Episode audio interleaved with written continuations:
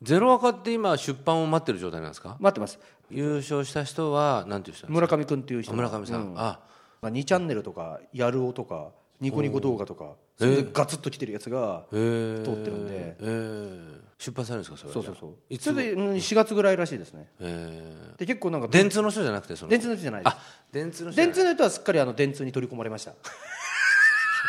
電通の人になりましたどうしてそこまで電通に一体化しちゃったんだろうみたいなえでも聞いてたらその順応メッセージとして伝えとくけど、うん、 ー、順応能力が高いんじゃないですか僕さっきからラジオを通してなんか言ってますけど そうそうラジオを通してはなんか伝えてくれみたいなメッセージをみたいな 個人で伝えろみたいなまあしかしそれももうずいぶん前って言っても半年ぐら いだからさでもずいぶん前っていうのは本人の気持ちで YouTube って時間がなくなるんだよね YouTube ないんですよ、ね、もうそれで今ねラジオ聞きながらパチパチパチって YouTube アップするとすぐ出てくるじゃないですかそれですごい怖いなうん、すごい時間がなくなっちゃうんですなんかつい昨日東さんと話したような 気持ちになるんですよね僕ああアホなんで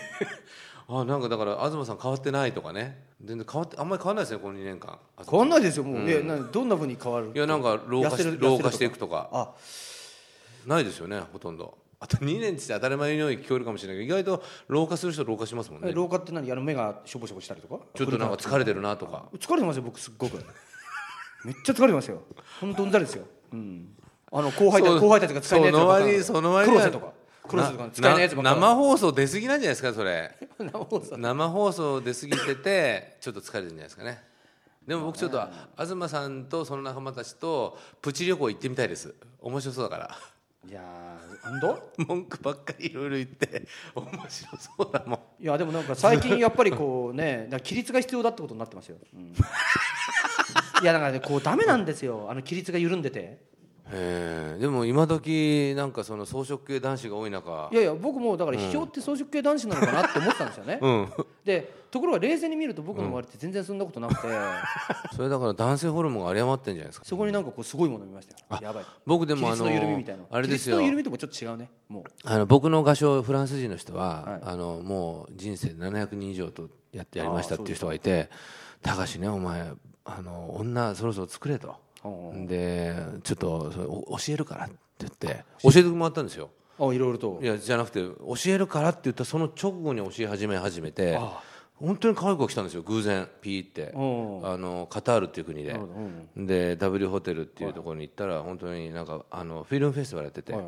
なんか「はい」って言って突然声かけて「This is 高橋」ってそいつが言ったんですよそしたら「Really?」っつってでなんかこう「This, is this true?」っつって「いや he, he's, he's here」っつっあてで仲良くなってどっか行っちゃったんですよもうあそう向こうがそうその瞬え間、ーとさ三村秒上さんじゃなくて僕を取り残されて僕部屋に戻りましたそのままであの次の日朝飯やったら「見た?」って言って早すぎます3秒だっただろっつって「なんでお前やんないんだ I am 高橋村上」って言えとあ俺が紹介したぐらいでもうその時 OK なんだからその時点ですでに勝負は決まってたんだ決まってたんで、なんで言わないんだと見ただろすと ごいですね早川さちょっと違うんじゃないのっつってすごい早かったですだからそういうもんだから本当ナンパ師ってこういうことなんだなと思って現実を見ました